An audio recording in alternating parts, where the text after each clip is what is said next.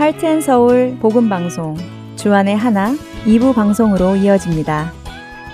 주안의 하나 2부에는 매일의 영적 전투에서 이기는 방법을 배워보는 승리하는 삶과 은혜의 설교 그리고 원독자의 관점으로 읽어가는 갈라디아서가 준비되어 있습니다.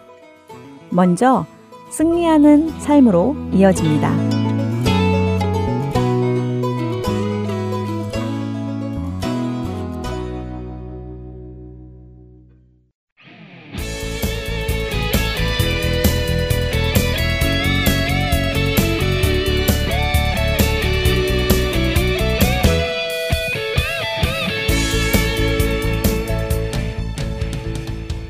애청자 여러분 안녕하세요. 승리하는 삶 진행의 민경은입니다. 지난 시간 우리는 사탄의 올무에 걸린 다윗의 모습을 살펴보았습니다.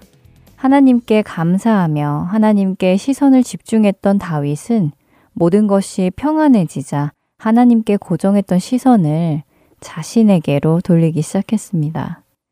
그의 시선이 그렇게 자신에게 집중되자 사탄은 그를 충동시켰지요. 사탄의 충동에 다윗은 하나님의 백성이 마치 자신의 백성인 것처럼 여기고 그는 자신의 위세와 능력을 알고 싶어 이스라엘의 인구 조사를 실시합니다. 그의 부하 요압 장군은 그것이 하나님 앞에 범죄임을 책망했지만 다윗의 귀에는 그 책망의 소리가 들리지 않았지요. 다윗의 이런 모습을 보며 우리는 아, 역시 내 안에 있는 교만, 정욕, 탐심, 그리고 나를 향한 집착이 나로 사탄의 계략에 빠지도록 하겠구나 하는 것을 배웠습니다. 나의 시선이 하나님으로부터 옮겨져 자꾸만 나를 보도록 하고 나를 높이고자 하려 한다면 우리는 재빨리 깨닫고 성령님의 도우심을 구해야 할 것입니다. 오늘은 다윗의 이 모습과 관련하여 한 가지를 더 생각해 보려 합니다.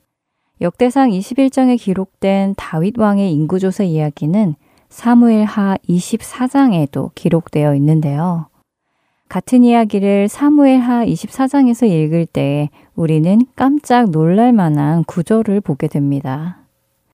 역대상 21장 1절에 사탄이 일어나 이스라엘을 대적하고 다윗을 충동하여 이스라엘을 개수하게 하니라 라고 쓰여진 이 부분을 사무엘 하 24장 1절은 이렇게 말씀하십니다. 여호와께서 다시 이스라엘을 향하여 진노하사 그들을 치시려고 다윗을 격동시키사 가서 이스라엘과 유다의 인구를 조사하라 하신지라. 한 사건을 기록한 두 책의 차이점이 느껴지시는지요? 역대상 21장에는 사탄이 다윗을 충동시켜 인구조사를 하게 했다고 기록하고 있고 사무엘 하 24장은 하나님께서 다윗을 격동시키셔서 인구조사를 하게 하셨다고 기록하고 있습니다. 이것은 무슨 말일까요? 사탄이 한 일을 하나님께서 하셨다니 아니, 사탄이 하나님이 아닌데 어떻게 이렇게 다르게 기록할 수 있지? 아니, 어떻게 하나님이 다윗을 충동질하여 죄를 짓도록 하셨다는 것인가? 아니야, 그럴 리 없어. 하는 생각도 절로 드는데요. 물론 하나님께서는 사람을 충동시켜 죄를 짓게 하는 분은 결코 아니십니다. 하나님은 악에게 시험을 받지도 아니하시고 친히 아무도 시험하지 아니하시느니라. 오직 각 사람이 시험을 받는 것은 자기 욕심에 끌려 미혹됨이니라고 야고보서 1장 13절 중반부터 14절까지는 말씀하십니다. 그렇다면 사무엘하 24장의 이 말씀은 무슨 말씀일까요? 사실 우리가 자주 잊어버리는 한 가지가 있습니다. 그것은 바로 하나님께서 사탄까지도 사용하신다는 것입니다. 우리 안에는 은연 중에 이런 생각이 자리 잡고 있습니다. 그 얄미운 사탄은 하나님 눈을 피해 우리를 괴롭히고 그런 사탄의 괴롭힘에 빠진 우리를 하나님께서 구해주신다는 생각. 사탄은 하나님 모르게 몰래 몰래 나쁜 짓을 하고 다니고 하나님께서는 그런 사탄 때문에 늘 골머리를 앓으시고 그를 막기 위해 천사들을 보내고 하시는 그런 생각 말입니다. 선과 악이 대조되고 대적하는 관계이듯이 사탄과 하나님도 서로 마주보고 대적하는 관계처럼 느껴질 때도 있습니다. 때로는 사탄이 이기는 것처럼 보이기도 하고, 때로는 하나님께서 이기는 것처럼 느껴지기도 하는 그런 대적 관계 말이지요. 하지만 절대 그렇지 않습니다.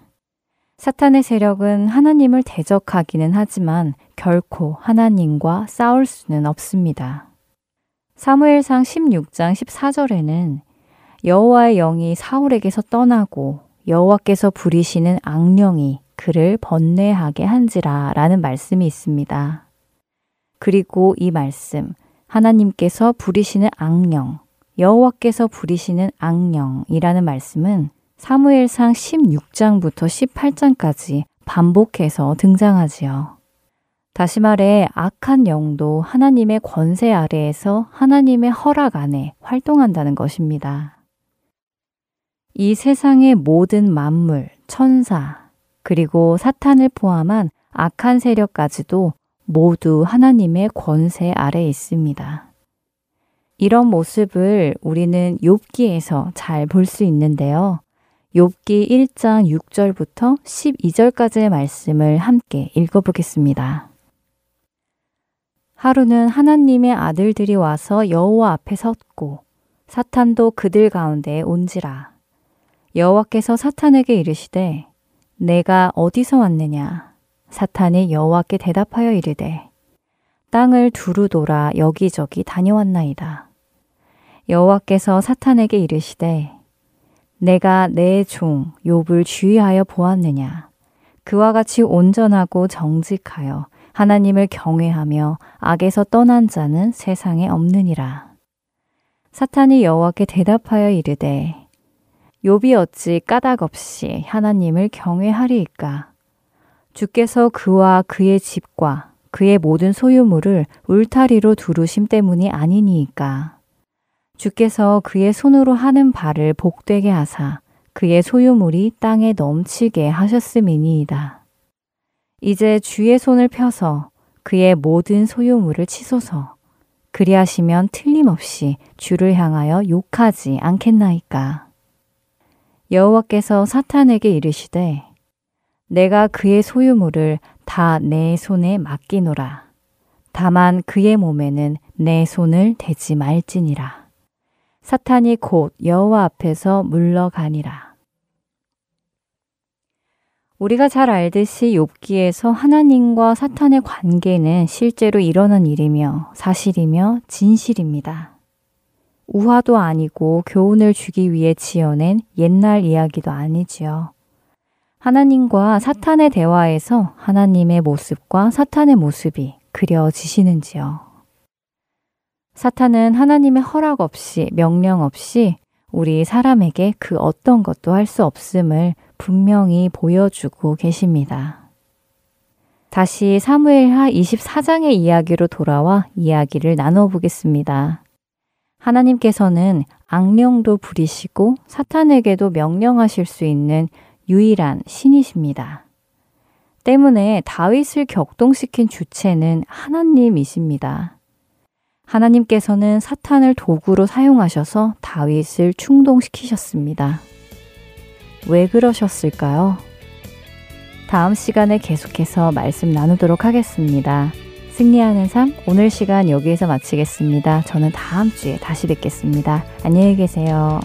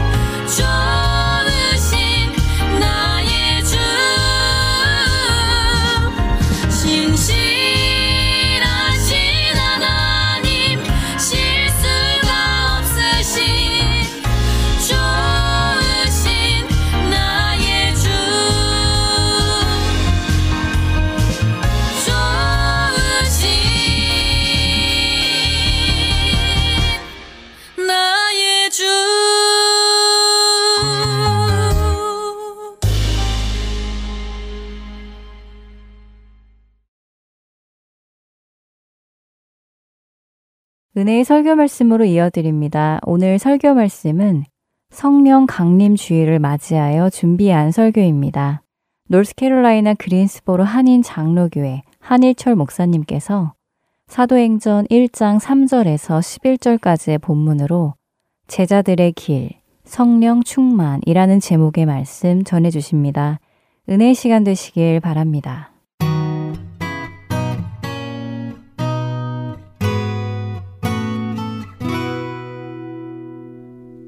오늘은 신약 성경 사도행전 1장 3절에서 11절까지 되겠습니다. 사도행전 1장 3절에서 11절에 있는 말씀. 찾으신 줄 알고 저와 여러분이 같은 음성으로 어, 봉독하도록 합니다. 3절에서 11절입니다. 시작. 그가 고난받으신 후에 또한 그들에게 확실한 많은 증거로 친히 살아계심을 나타내사 40일 동안 그들에게 보이시며 하나님 나라의 일을 말씀하시느니라. 사도와 함께 모이사 그들에게 분부하여 이르시되 예루살렘을 떠나지 말고 내게서 들은 바 아버지께서 약속하신 것을 기다리라. 요한은 물로 세례를 베풀었으나 너희는 몇 날이 못되어 성령으로 세례를 받으리라 하셨느니라.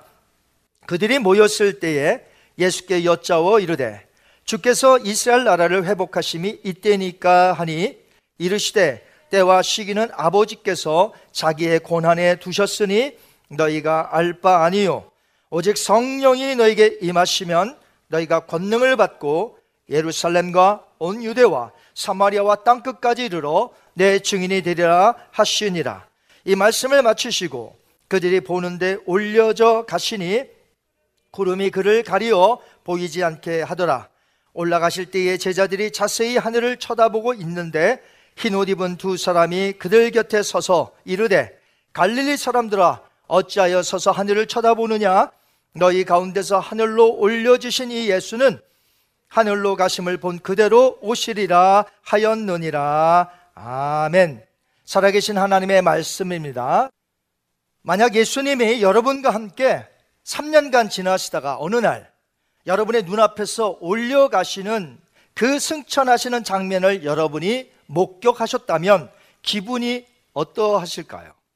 예수님의 승천을 목격한 자들은 가론 유다를 제외한 예수님의 열한 제자였는데 그들은 더 이상 예수님을 육안으로 볼 수 없게 된 것이니 제자들의 마음은 어떠할까요? 얼마 전 한 교회를 개척하고 30년 가까이 목회하시다가 은퇴하신 목사님과 사모님으로부터 그 심정을 제가 들었습니다. 마지막 예배를 그 교회에서 드린 후에 집에 돌아오시는데 그 마음이 찹찹하다는 것이에요. 왜 안 그렇겠습니까? 개척을 하여 30년 가까이 그 교회를 섬겼는데 마지막 예배를 드리고 집으로 돌아왔으니 얼마나 마음이 찹찹하고 그 심정이 얼마나 마음에 그 아쉬움, 섭섭함 이런 것이 있을까요? 목사님을 떠나보내는 성도님들도 비슷한 마음을 가졌으리라 봅니다. 그동안 함께 신앙생활하며 목사님의 지도를 받았는데 정작 은퇴하셔서 더 이상 자기들과 함께 하지 아니 하신다는 것을 생각하니 얼마나 마음이 섭섭함과 아쉬움이 있겠어요. 그러나 목사님이 떠나기 전에 후임 목사님을 청빙해 놓았고 새로운 목사님이 교회를 이끌어 가시기에 전임 목사님은 교회를 맡기고 홀가분하게 떠날 수 있었다고 말하는 것을 들었습니다. 또 들으니까 성도님들도 곧바로 새로운 목사님들에게 적응하고 있다는 말씀도 들었습니다. 예수님의 열한 제자들에게도 비슷한 감정이 있었으리라 봅니다. 3년간 동고동락하며 예수님을 같이 섬겼었는데 그 예수님이 떠나가신 것이에요. 더 이상 눈에 보이지 않는다는 것입니다. 제자들의 감정이 어떠했을까요?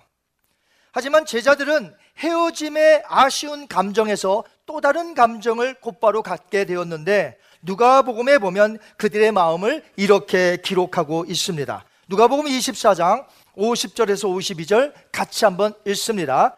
예수께서 그들을 데리고 베다니 앞까지 나가사 손을 들어 그들에게 축복하시더니 축복하실 때에 그들을 떠나 하늘로 올려주시니 그들이 그에게 경배하고 큰 기쁨으로 예루살렘으로 돌아가 분명 헤어짐의 아쉬움이 있었지만 그들은 예루살렘으로 큰 기쁨을 가지고 되돌아갈 수 있었다는 것입니다.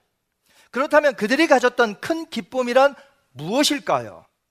큰 기쁨이란 예수님께서 곧 보내시겠다고 약속하셨던 성령님께로부터 비롯된 것이었습니다.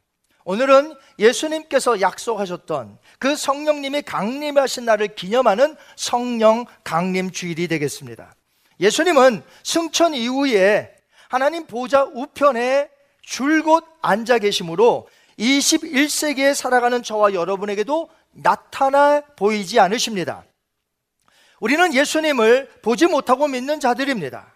그렇다면 보지 못했으니 우리의 신앙이 약할까요? 그렇지 않습니다. 성령님이 우리와 함께 하심으로 우리의 마음속에 예수님을 굳건히 믿을 수 있는 은혜를 베푸셨기 때문에 비록 육안으로 예수님을 못 본다 할지라도 우리의 마음속엔 조금도 의심함이 없이 성령님으로 말미암아 예수님을 의지하며 오늘도 살아가고 있다는 것이죠. 전혀 보지 못했기 때문에 문제가 되지 않는다는 것입니다.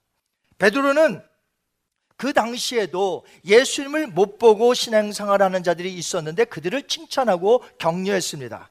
한번 베드로전서 1장 8절 한번 볼까요? 시작. 예수를 너희가 보지 못하였으나 사랑하는도다. 이제도 보지 못하나 믿고 말할 수 없는 영광스러운 즐거움으로 기뻐하니 아멘. 예수님께서 승천하신 후 35년이란 세월이 흘렀습니다. 그렇기 때문에 예수님을 모르는 자들이 있어요. 예수님을 육안으로 못 본 자들이 있다는 것이죠. 그리스도인 중에서. 그 당시에도 많았습니다. 그런데도 예수님을 보지 못했음에도 불구하고 그들이 영광스러운 즐거움으로 큰 기쁨 속에 신앙생활 할수 있었던 것은 역시 우리와 함께 하시는 성령님처럼 그들도 성령님으로 인해서 예수님을 못 봤으나 기쁨으로 주님을 섬길 수 있었다는 것이죠. 예수님은 당신 자신이 떠나가는 것이 남아있는 자들을 위하여 유익된 일이라고 말씀을 하셨습니다. 그렇게 말씀하신 이유는 성령님이 오심으로 믿는 자 가운데 내주하여 계시고 어느 시대를 살아가든지 어느 곳에 살아가든지 큰 기쁨 속에 부활의 주님 예수님을 섬길 수 있도록 도와줄 것이기 때문에 그래요. 그렇기 때문에 이 땅에 오신 성령님의 강림절을 통해서 저와 여러분도 큰 기쁨을 다시 한번 회복하면서 성령 충만한 저와 여러분이 되시기를 주님의 이름으로 축원합니다. 오늘 읽은 사도행전 1장 3절에서 11절까지 읽었는데요. 여기 보면 네 가지의 중요한 사건의 흐름을 발견할 수 있습니다.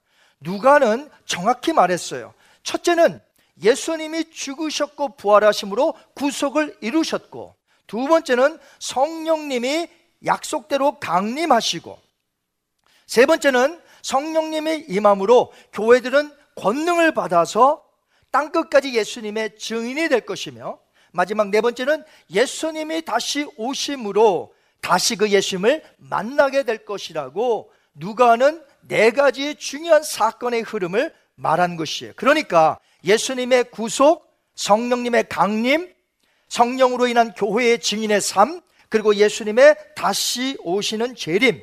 이렇게 네 가지의 중요한 기독교 핵심을 말했던 것입니다. 그런데 우리가 놓치지 말아야 할 부분이 오늘 본문에 하나 있습니다. 그것은 열한 제자가 예수님의 승천을 목격한 후에 성령 강림 전까지의 10일간의 모습이었습니다. 제자들은 큰 기쁨으로 예루살렘으로 돌아와 마가의 다락방으로 되돌아왔죠. 이 제자들은 예수님의 그 그동안의 말씀을 들었던 120명의 성도들을 다락방으로 불러 모았습니다. 그리고 예수님의 말씀을 전한 것이에요. 예수님의 약속을 전했는데 그 예수님께서 남긴 약속의 말씀이 무엇인지 한번 보겠습니다. 사도행전 1장 4절과 5절 말씀 시작 그들에게 분부하여 이르시되 예루살렘을 떠나지 말고 내게서 들은 바 아버지께서 약속하신 것을 기다리라. 요한은 물로 세례를 베풀었으나 너희는 몇 날이 못 되어 성령으로 세례를 받으리라 하셨느니라. 아멘. 제자들은 곧 성령의 강림이 있을 약속을 확고히 신뢰하였기 때문에 마가의 다락방에 있는 120명 성도들에게도 그 약속을 가르치면서 함께 기다리자고 한 것입니다. 우리는 신약 성경을 가지고 있기 때문에 실제로 오순절날 성령이 그들에게 강림한 사건을 알고 있습니다. 그러나 그들은 아직 성령이 강림하기 전에 제자들이 큰 확고한 기쁨과 그 약속을 그 120명에 가르치면서 기다렸다는 것이에요. 이것이 굉장히 중요한 것입니다. 열한 제자들은 자신들만 그 약속을 확고히 믿은 것이 아니라 120명의 성도들에게도 가르치면서 그 약속을 믿으라고 했고 함께 모여 기도하면서 성령을 기다렸다는 것이죠. 저는 이것이야말로 교회 지도자들의 모습이어야 한다고 봅니다. 목회자들이 먼저 예수님의 약속을 굳게 신뢰해야 돼요. 큰 기쁨으로 먼저 신앙으로 무장해야 한다는 거죠. 그러고 나서 교회를 섬겨 나가면서 사랑하는 성도들에게 그 말씀을 같이 나누고 약속을 우리만 믿는 것이 아니라 그들도 믿게 하고 같이 그 약속대로 살아가게 만드는 것. 이것이 바로 지도자의 모습이라는 것이죠. 존 맥스웰은 이렇게 말했습니다. 리더는 길을 알고 그 길을 직접 가고 그 길을 보여주는 사람이다. 맞습니다. 리더는 그만큼 중요하다는 것이죠. 성경을 통해 보면 수많은 약속들이 있습니다. 그런데 그 수많은 약속들을 부여잡고 살았는데 그 약속들이 이루어진 것들도 너무나 많은 거예요. 그러니까 교회사를 살펴보면 그 약속들이 주어졌고 이루어졌고 그것을 체험하면서 여태까지 온 것이 바로 기독교라는 것이죠. 또한 때가 되면 남은 약속도 이루어질 것을 우리는 보게 될 줄 믿습니다. 제자들이 살던 시대에는 아주 중요한 두 가지 예언된 사건이 집중적으로 성취된 때였습니다. 하나는 메시아의 강림이요, 또 하나는 성령님의 강림이었습니다. 이것이 몇십 년 차이 안에 다 이루어진 것이에요. 구약 성경에서는 메시아의 강림과 아울러서 성령님의 강림도 예언했다는 것입니다. 이제 마가의 다락방에 있었던 그들은 두 번째 예언인 성령님의 강림을 기다리고 있었습니다. 그리고 그 예언은 성취되지요. 오순절날 그들 위에 급하고 강한 바람으로 그리고 혀의 불같이 갈라져서 각 사람 위에 성령님이 임하셨고 모두 성령 세례를 받게 된 것입니다. 제자들은 성령을 부어줄 것이라는 구약 요엘서의 예언을 잘 알고 있었기 때문에 성령을 받은 후 성취를 이루었죠. 그래서 그들이 나아가서 요엘의 예언대로 우리가 성령을 받았다. 성령이 임하였다라고 사람들에게 알린 것입니다. 우리 사도행전 2장 16절에서 18절 말씀 한번 같이 읽습니다. 시작. 이런 곳 선지자 요엘을 통하여 말씀하신 것이니 일러스되 하나님이 말씀하시기를 말세에 내가 내용을 모든 육체에 부어주리니 너희의 자녀들은 예언할 것이요. 너희의 젊은이들은 환상을 보고 너희의 늙은이들은 꿈을 꾸리라. 그때에 내가 내용을 내 남종과 여종들에게 부어주리니 그들이 예언할 것이요. 아멘. 오순절에 약속 그대로 남자와 여자 나이가 많은 사람 혹은 젊은이들 이루어진 120명 성도들에게 성령님이 강한 바람 가운데 불로써 임했던 것입니다. 120명에게서부터 시작된 성령의 강림의 역사는 그 후로 3천명, 5천명, 그리고 숫자를 헤아릴 수 없을 만큼의 수많은 자들에게 성령이 임하여 그들이 회개가 일어났고 예수님께로 돌아왔다는 것이죠. 그것뿐만이 아니라 유대인들에게만 예수님을 믿는 유대인에게만 성령이 임한 것이 아니라 이방인들에게도 성령님이 강하게 임하셨던 사건들을 우리는 사도 행전에서 여러 곳에서 살펴볼 수 있습니다. 구약 요엘서에 예언된 말씀과 예수님의 승천 직전에 하셨던 말씀을 종합해 보면 성령이 임할 때에 두 가지 현상이 나타나는 것을 우리가 알 수 있습니다. 첫째는 성령이 임하게 되면 누구든지 하나님의 나라에 대한 비전을 갖게 된다는 것이고 둘째는 성령이 임할 때 그분이 우리에게 주시는 권능, 두나미스를 받게 된다는 것입니다. 다시 말해서 성령이 임하게 되는 비전은 이제 크리스찬으로서 살아가야 하는 존재 목적을 깨닫게 되는 것이에요. 두 번째로는 성령의 권능이 임하는 것은 이제 어떻게 크리스찬으로서 삶의 방식으로 살아야 할지를 가르쳐 준다는 것이죠. 목적도 없이 무기력하게 살아가는 사람들이 성령에 의하여 예수님을 믿으면 이제 삶의 변화가 나타난다는 것입니다. 하나님이 주신 비전을 갖게 되고 성령에 의해 권능을 받아 살게 됩니다. 하지만 오늘날 여전히 자신이 왜 살아가야 하는지를 모른 채 살아가는 불쌍한 영혼들이 얼마나 많은지 모릅니다. 국가를 짊어지고 나가야 할 젊은 청년들이 왜 살아야 하는지 그것을 깨닫지 못하고 살아가는 그 나라, 국가는 희망이 없겠죠. 얼마 전 일본 젊은이들의 심각한 문제에 대해서 다룬 다큐멘터리를 본 적이 있습니다. 1986년에서 2000년대 초반에 태어난 젊은이들 사토리 세대라고 부른다고 합니다. 사토리 generation. 이 사토리란 뜻은 득도, 깨달음이라는 뜻이에요. 그럼 그들이 깨달은 것은 무엇일까요? 그들이 깨달은 것이 무엇인지를 알기 위해서 취재진은 31세 된 청년이 어, 살아가는 도쿄 도심에서 사토리 세대들이 모여 산다는 쉐어하우스에 방문한 적이 있어요. 이제 취재하기 위해서 들어갑니다. 아주 작은 곳인데 벌써 9명이 그곳에서 살고 있어요. 방은 3개밖에 없어요. 각 방은 매우 좁은데 각 방에 침대가 3개씩 있습니다. 그들이 가진 것이라고는 어디 걸 데도 없어요. 놓을 데도 없어요. 그래서 침대에 놓습니다.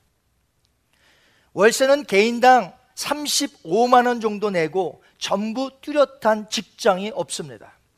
인터뷰에 응한 청년에게 꿈이 무엇이냐고 물어보니까 그저 인생을 가볍게 살고자 하여 자동차, 집, 이런 건 아예 갖고자 하지 않고 결혼 포기했다고 합니다. 그러면서 자신의 미래에 대해서 생각해 본 적이 없다고 말해요. 그렇다고 자신의 처지에 불만을 가지냐? 불만이 없어요. 한 달 일하면 석 달을 먹을 수 있기 때문에 한 달 일하면요, 관둬요. 왜? 석 달을 이제 쉬는 거예요. 그리고 석 달이 다 끝나면 돈이 다 떨어지고 먹을 것이 없으면 또 일시적인 잡을 얻습니다. 또 한 달 일하고 또 석 달을 쉬어요. 친구도 만나지 않습니다. 돈이 들기 때문에. 홀로 식사합니다. 식사도 아주 매우 간편하게 합니다. 꼭 필요한 생필품만 삽니다. 돈은 벌지도 않으니까 쓰지도 않습니다. 일본에서는 사토리 세대 젊은이들을 향해서 많은 염려와 비판을 쏟아내고 있습니다. 사토리가 득도, 깨달음이라는 제가 말씀을 드렸는데 결국 그 젊은이들이 깨달은 것이 무엇이죠? 불필요하다고 생각하는 것에 관심을 갖지 않고 그저 인생을 가볍게 살자는 것이죠. 굳이 경쟁 사회에 나가서 싸울 필요 없고 돈을 벌 필요도 없고 돈이 없으니 쓸 필요도 없고 사람들을 만나지도 않으며 현재 나름대로 만족하며 미래는 생각하지 않는 것 결국 그들이 깨달은 것이에요. 인구 절벽 현상에 부딪힌 일본은 노인들 세대가 많아진 반면에 젊은이들 세대가 줄어들고 있는데 그나마 있는 젊은이들이 사토리 세대로서 많은 일본인들이 지금 그 앞날을 걱정하고 있습니다. 저는 사토리 세대를 보면서 예수님을 믿는 젊은 크리스찬들을 한번 생각해 봤습니다. 각 나라마다 최진 교회의 환경은 조금씩 다를 수 있으나 거의 비슷한 현상입니다. 교회마다 젊은이들을 잘 찾아볼 수 없습니다. 한국에는 젊은이들, 유스들, 어린아이들이 교회에 있을까요? 많이 찾아보기 힘들다고 합니다. 교회는 이제 연세가 지그시 들은 세대들만 모이는 곳이라는 개념 속에 점차 교회의 개념이 바뀌어져 가고 있습니다. 교회가 영적인 사토리 세대처럼 되어 가고 있다는 것이죠. 하나님의 나라에 대한 비전과 열정이 없습니다. 그 나라에서 쓰임 받고 싶은 마음 조금도 없습니다. 성경을 읽는 것은 고리타분한 것이고 기도는 해봤자 소용이 없고 더 이상 교회에 대한 매력이 없어서 교회를 떠나는 크리스찬 청년들이 점점 많아지고 있다는 것입니다. 그들이 한때는 부모님을 따라 교회 생활을 하였고 열심히 있었던 적이 있었는데 교회를 떠난 청년들 보면 뭐 교회에서 청년의 회장도 했고 유스그룹의 부회장도 했고 부모님을 따라 교회 생활을 잘 했었는데 지금은 영적인 사토리 세대가 되었다는 것이에요. 찾아보기 힘들어요. 하나님 나라에 대해서 쓰임 받는 것 이런 거 싫은 것이에요. 이런 시점에서 성령 강림 주의를 맞아서 다시 한번 우리 모두가 성령에 충만하기를 주님의 이름으로 축원합니다. 성령에 의한 비전은 크리스찬들이 살아야 하는 존재 목적을 분명하게 깨닫게 해줍니다. 내가 왜 살아야 하는지를 깨닫게 해준다는 것이에요. 성령이 임하게 되면. 그래서 우리 교회는 성령으로 인해서 남녀노소 모든 이들에게 부어진 성령을 통해 하나님 나라에 쓰임 받는 비전을 갖게 되기를 주님의 이름으로 축원합니다. 그럼 하나님 나라에 대한 비전을 갖게 하신 성령님은 그 크리스찬들에게 바로 우리들에게 어떻게 인도하실까요?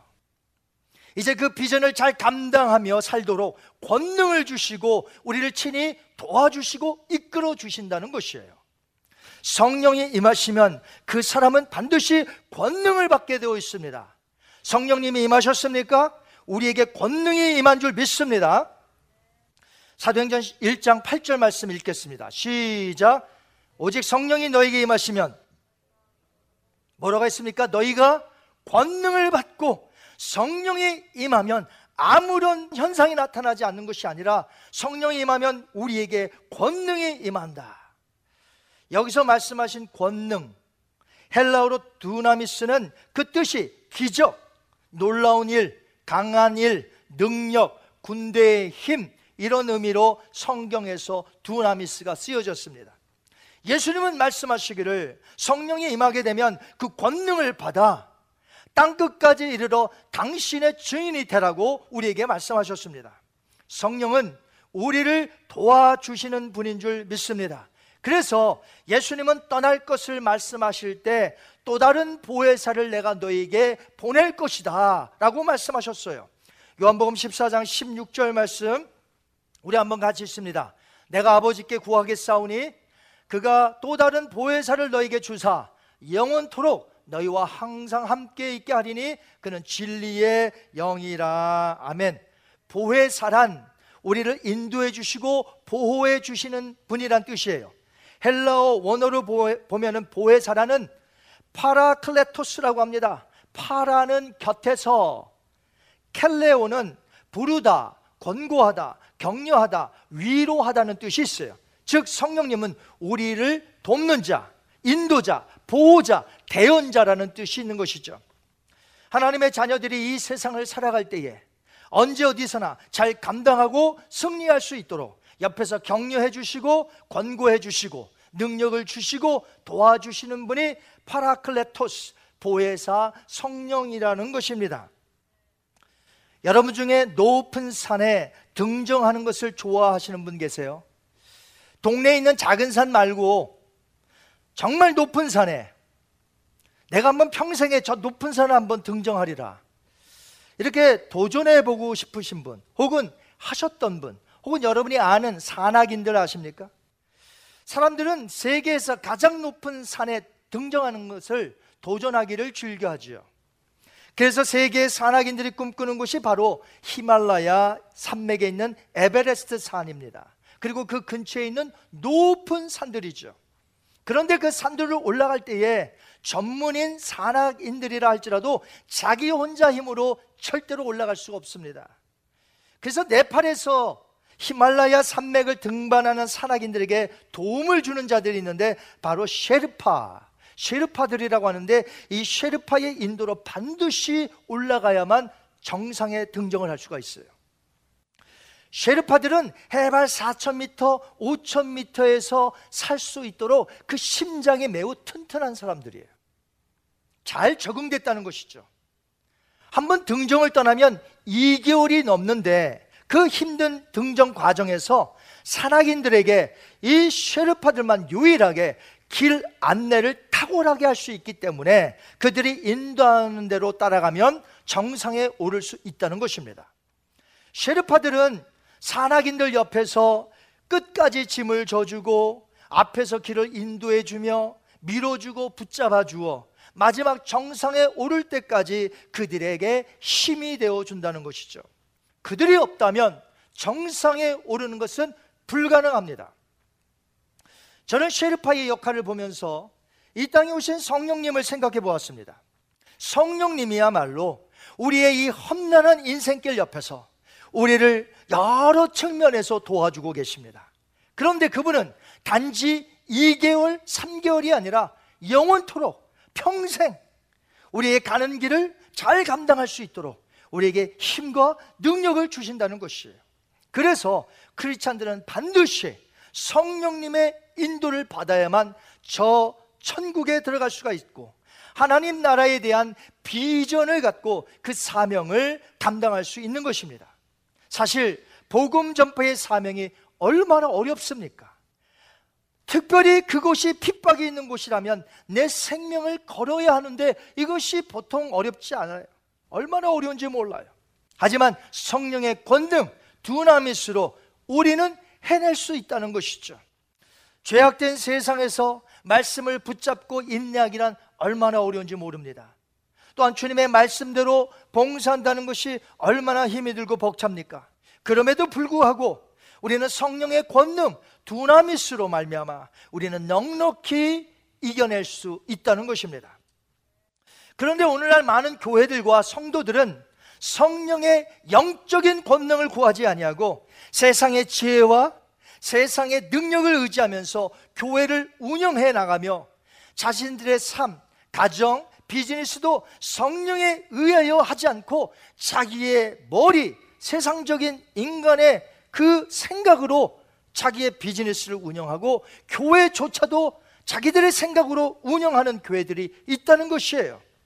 이러한 현대 교회들의 모습을 보면서 A.W. 토조 목사는 안타까워하며 이런 의미심장한 말을 남겼습니다. 오늘날 현대교회에서는 성령이 역사하지 않으셔도 우리들이 하는 일의 95%는 계속될 것이며 아무도 무슨 변화가 생겼는지를 눈치채지 못할 것이다.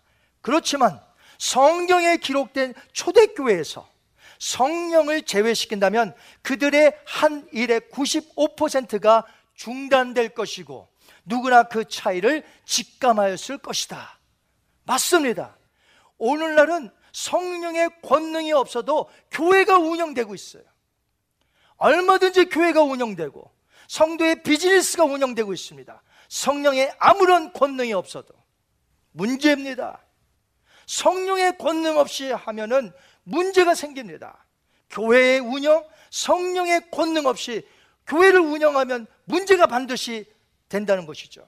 똑같습니다. 여러분의 가정, 여러분의 비즈니스, 성령의 권능으로 해야 되는 것이에요. 성령의 권능 없이 해보세요. 반드시 거기에 탈이 생기고 문제가 생기게 되어 있는 것이죠. 하나님의 성령의 권능에 힘입는 저와 여러분이 되시기를 주님의 이름으로 축원합니다.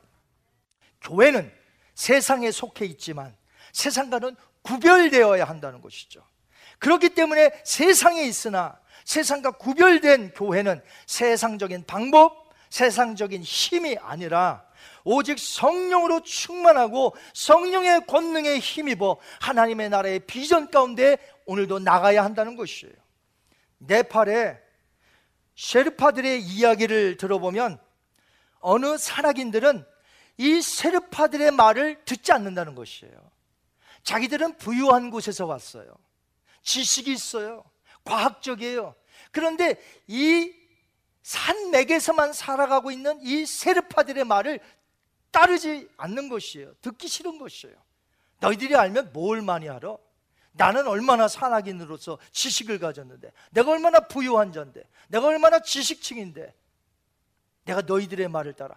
그런 자들이 간혹 있는데 반드시 문제가 생긴다는 것이. 왜냐하면 셰르파들이 이쪽으로 가야 합니다 하는데 벌써 잘났다고 딴 쪽 가는 거예요. 그러다 보니까 거기 문제가 생기고 큰 어려움이 생긴다는 것이죠. 자기 세상 지식으로 세르파들의 말을 듣지 않는 것이에요. 우리의 이성이 너무나 잘나서 성령님의 권능의 말씀을 따르지 않는다는 것이에요.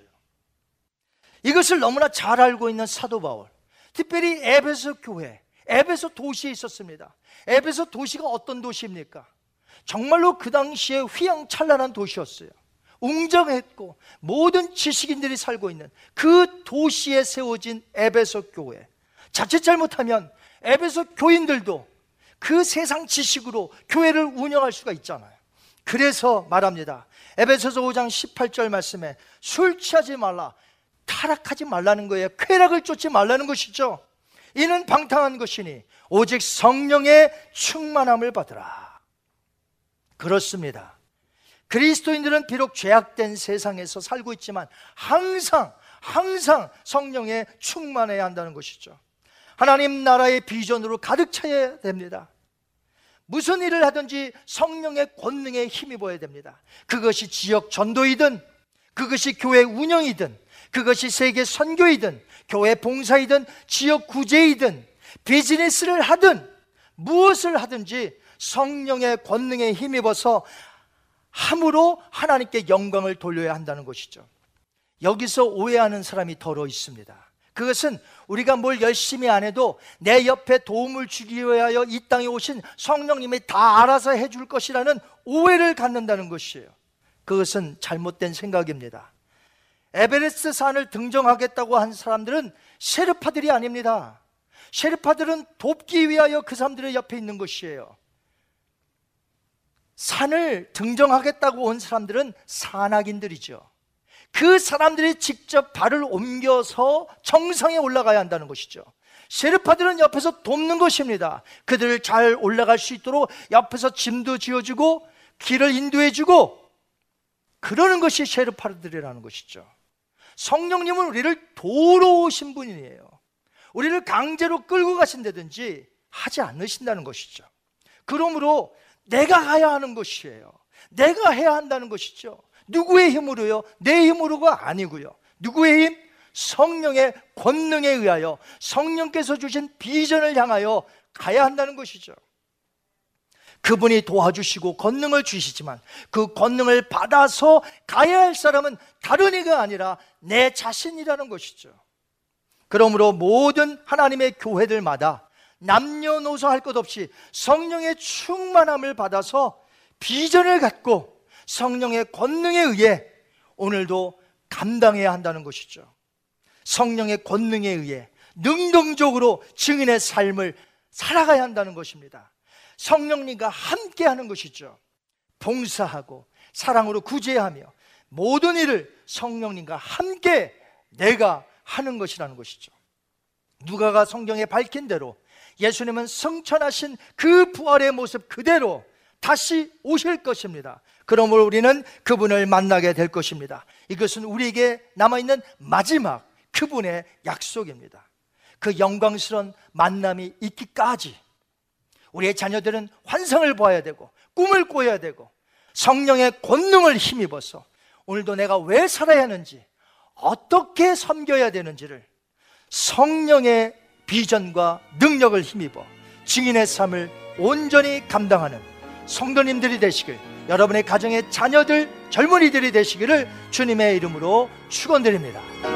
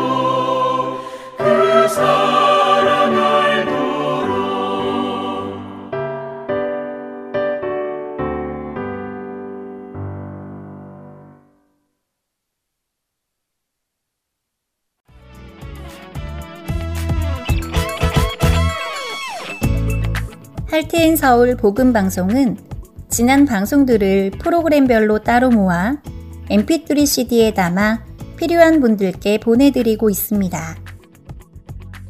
지난 방송들 중 다시 듣고 싶으신 프로그램이 있으시면 할테인 서울 복음 방송 사무실로 연락 주시기 바랍니다.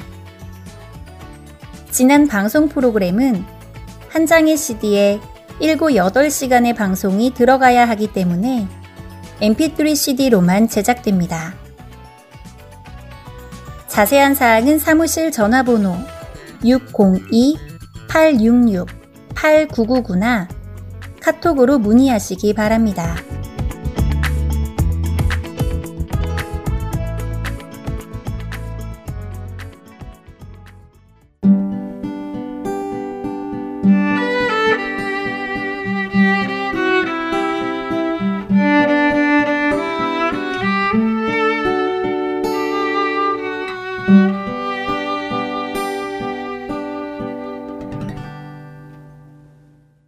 계속해서 원독자의 관점으로 읽어가는 갈라디아서 보내드립니다.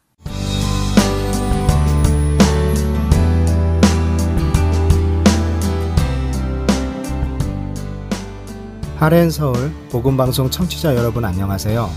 원 독자의 관점으로 읽어가는 갈라디아서 성경 공부의 최순환 목사입니다. 지난 주에는 갈라디아 성도들이 바울이 전한 복음을 떠나 다른 복음을 따르게 된 것은 거짓 교사들이 전한 할례, 율법과 같이 행위에 기반한 눈에 보이는 그 무엇을 통해 자신이 이만큼 하고 있다는 것을 보여주고 자신의 행위를 자랑하고 인정받기를 원했기 때문이라고 말씀드렸습니다. 그러나 바울은 자신과 함께 복음을 전했던 사람들이나 하늘로부터 온 천사라도 자신이 전한 복음 외에 다른 복음을 전하면 저주를 받을 것이라고 강하게 선포합니다. 바로 여기에 복음에 대한 바울의 간절함이 있고 갈라디아 성도들을 향한 안타까움을 볼 수 있다고 말씀드렸습니다. 그리고 복음을 완전히 왜곡하고 변질시켜서 뒤집어 엎고 있는 거짓 교사들을 향한 무서운 진노가 느껴진다고 했습니다. 청취자 여러분, 바울의 갈라디아 성도들을 향한 이 안타까움과 거짓 교사들을 향한 무서운 진노의 감정이 좀 느껴지시나요? 사실 이것이 느껴지기 위해서는 갈라디아서를 눈으로 읽지 마시고 귀로 읽으셔야 합니다. 무슨 말인가 하면 바울 당시 시대는 글을 대신 써주는 대필자가 있었습니다. 사실 당시 시대에 글이나 편지를 쓰는 것은 상당한 육체적 노력이 수반되는 힘든 일이었습니다. 또한 종이나 인쇄술이 발달하지 못한 상황에서 양피지나 파피루스에 글을 써야 하는데 이것은 전문적으로 숙련된 기술이 요구되는 일이기에 편지나 글을 쓸 때 기술적으로 잘 훈련된 대필자를 고용하는 것이 흔한 일이었습니다. 그래서 원작자가 구술로, 즉, 입으로 말을 해서 쓸 내용을 불러주면 대필자가 받아 적고 말미에 원작자는 대필자가 쓴 글을 읽고 수정할 것이 있으면 수정하고 그렇지 않으면 자신의 손으로 일부 글을 직접 적어 넣거나 서명을 합니다. 바울 서신에서도 이러한 대피를 발견할 수 있습니다. 예를 들어 로마서는 바울이 당연히 원작자이지만 로마서를 직접 기록한 사람은 바울이 아니고 더디오라는 사람입니다. 그래서 로마서 16장 22절에서 이 편지를 기록하는 나 더디어도 주 안에서 너희에게 무난하노라 라고 쓰고 있는 것입니다. 그리고 나중에 다시 갈라디아서 6장에서 좀 더 자세히 살펴보겠지만 갈라디아서 6장 11절에서도 내 손으로 너희에게 이렇게 큰 글자로 쓴 것을 보라 라고 바울이 말하면서 마지막 서명에 해당하는 몇 구절만 큰 글씨로 직접 씁니다. 이렇게 바울이 서명을 했다는 말은 고린도전서, 빌레몬서, 골로새서, 데살로니카 후서에서도 발견됩니다. 그럼 이렇게 쓰여진 편지는 어떻게 수신자에게 전달되었을까요? 물론 공식적인 우편 업무는 로마 시대에도 있었지만 정부 군사 외교적으로만 사용했고 사적인 편지는 취급하지 않았습니다. 그래서 당시에는 인편, 즉 신뢰할 만한 전달자를 통해 편지를 받는 사람인 수신자에게 직접 전달되었습니다. 부유한 사람들은 이 일을 위해 노예를 거느렸다고도 하는데 사도들에게는 쉽지 않은 일이었겠죠. 그래서 사도들은 함께 동역하는 사람이나 여행하는 성도 편에 편지를 보낸 것입니다. 로마서는 여자 집사 베베가, 에베소서와 골로새서는 두기고가, 그리고 빌립보서는 에바브로 디도가 전달했습니다. 이렇게 전달된 편지는 개인에게 보낸 편지면 개인이 읽었겠지만 교회 등 공동체에 보내진 편지는 편지를 낭독하는 사람에 의해서 모두에게 읽혀졌습니다. 무슨 말인가 하면 데살로니가 전서 5장 27절을 보시면 내가 주를 힘입어 너희를 명하노니 모든 형제에게 이 편지를 읽어주라 라고 바울은 쓰고 있는데 공동체에 보낸 편지를 개인이나 가정에 빌려줄 수는 없고 사람들이 모인 자리에서 편지를 낭독하는 사람이 큰 소리로 읽는 것입니다. 당시 사람들은 회당이나 사람들이 모인 장소에서 예배를 드릴 때 성경을 내어놓고 큰 소리로 읽던 관습이 있어서 이렇게 누가 보낸 글이나 편지를 공공연하게 드러내어 읽고 또 읽는 것이 익숙했던 것입니다. 그리고 바울 서신 중에는 바울이 편지를 쓰면서 아예 처음부터 여러 사람들이 돌아가며 읽을 것을 염두에 두고 쓴 서신서들이 있습니다. 이것을 돌아가면서 본다는 의미의 한자를 써서 회람 서신이라고 하는데 골로새서와 갈라디아서가 대표적입니다. 골로새서 4장 16절을 보면 바울은 골로새 교회에 편지를 보내면서 이 편지를 너희에게서 읽은 후에 라오디게아인의 교회에서도 읽게 하고 또 라오디게아로부터 오는 편지를 너희도 읽으라. 라고 씁니다. 그리고 우리가 이미 살펴보았듯이 갈라디아서는 한 교회가 아닌 갈라디아 지역 안에 있는 적어도 4개 이상의 교회들에게 쓴 편지이기에 각 지역에 있는 교회들이 서로 이 편지를 돌려가며 회람 형식으로 읽었을 것입니다.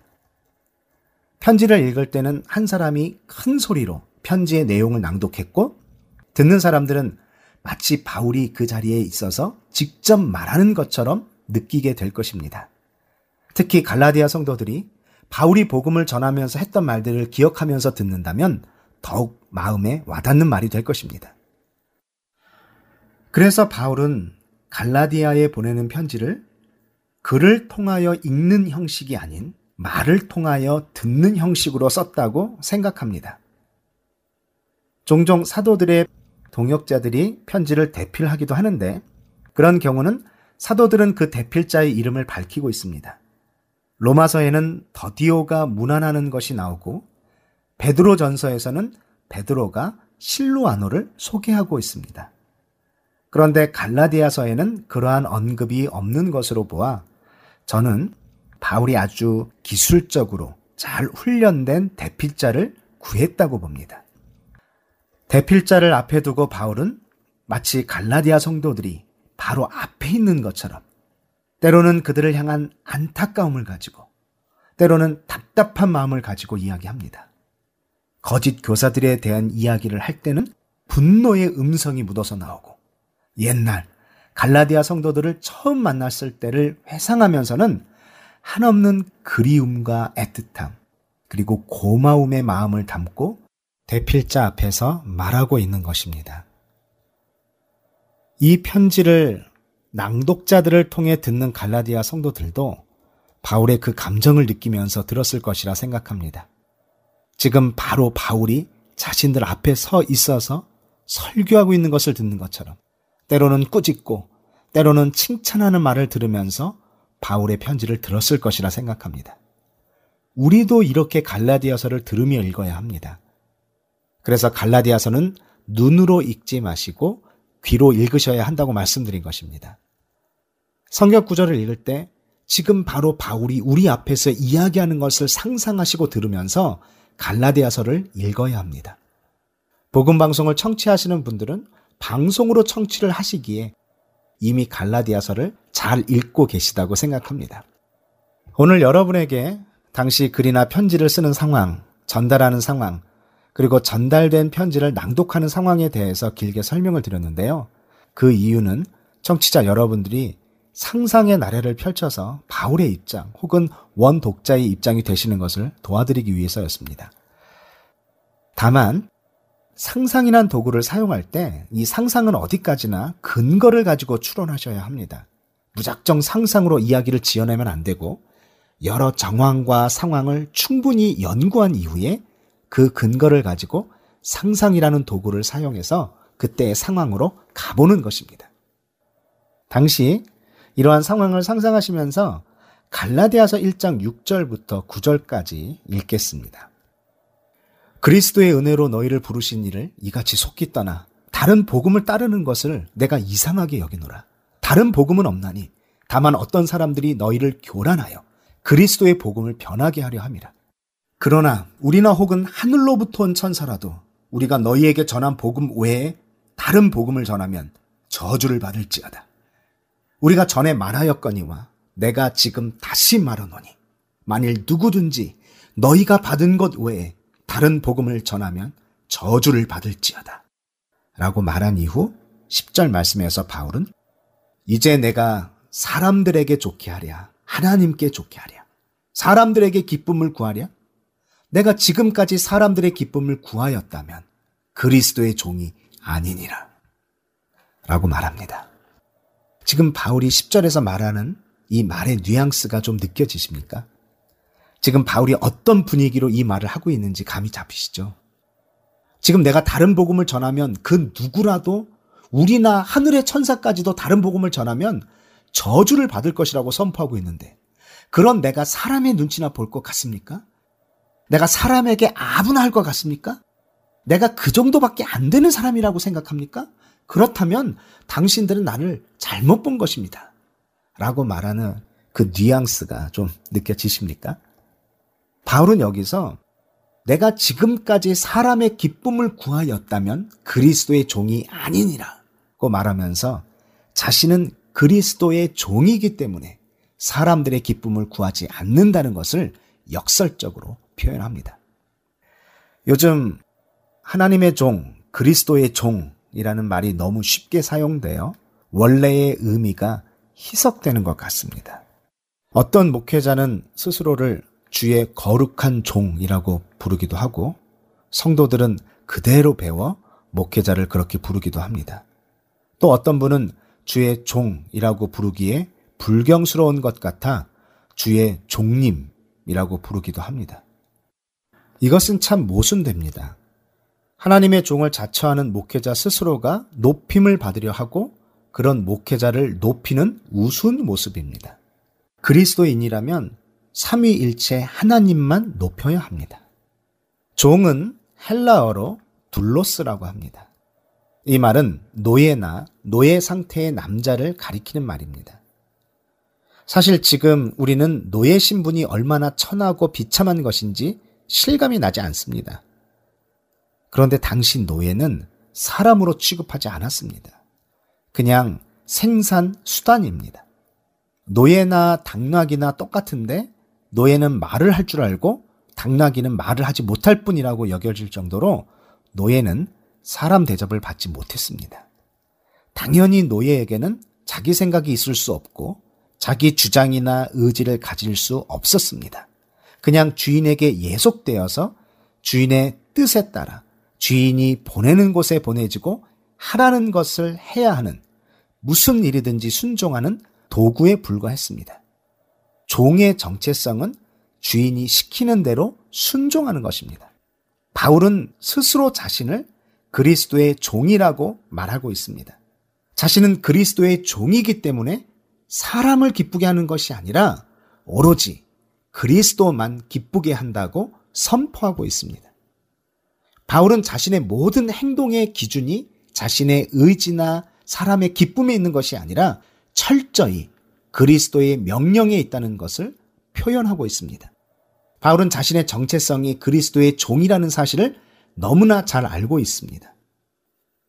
정치자 여러분, 여러분은 스스로를 그리스도의 종이라고 부르고 계십니까? 그렇다면 여러분은 누구를 기쁘게 하기 위해서 살고 계십니까? 나를 기쁘게 하기 위해서입니까? 내 가족을 기쁘게 하기 위해서입니까? 사람의 눈을 무서워하시면서 하나님의 눈을 생각하지 않고 살지는 않습니까?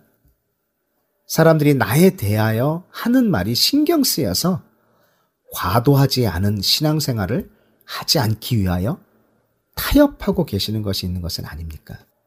그리스도의 대사요, 편지요, 향기로 살아야 하는데 내 삶이 참 복음과는 다른 내용을 보여주는 편지, 대사, 향기로 살고 있는 것은 아닙니까? 바울이 선포한 이 10절 말씀이 저와 여러분의 고백이 되기를 소망합니다. 이제 내가 사람들에게 좋게 하랴, 하나님께 좋게 하랴. 사람들에게 기쁨을 구하랴. 내가 지금까지 사람들의 기쁨을 구하였다면 그리스도의 종이 아니니라. 청취자 여러분, 다음 시간에 뵙겠습니다. 안녕히 계세요.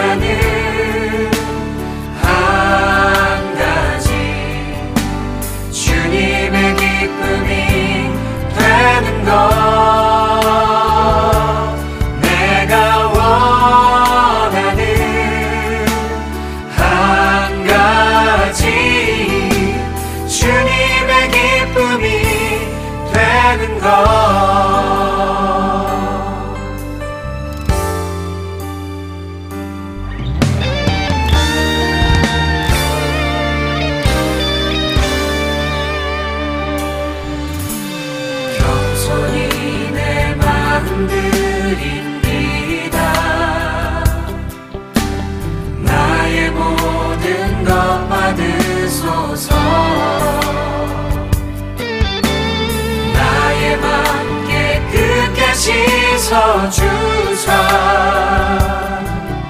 주의 길로 행하게 하소서.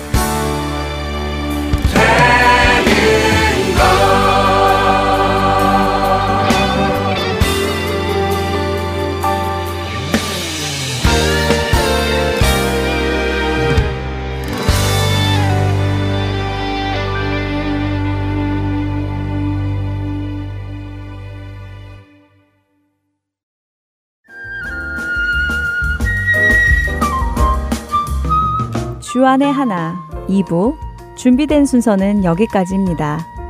함께 해주신 여러분께 감사드립니다. 다음 시간에 뵙겠습니다. 안녕히 계십시오.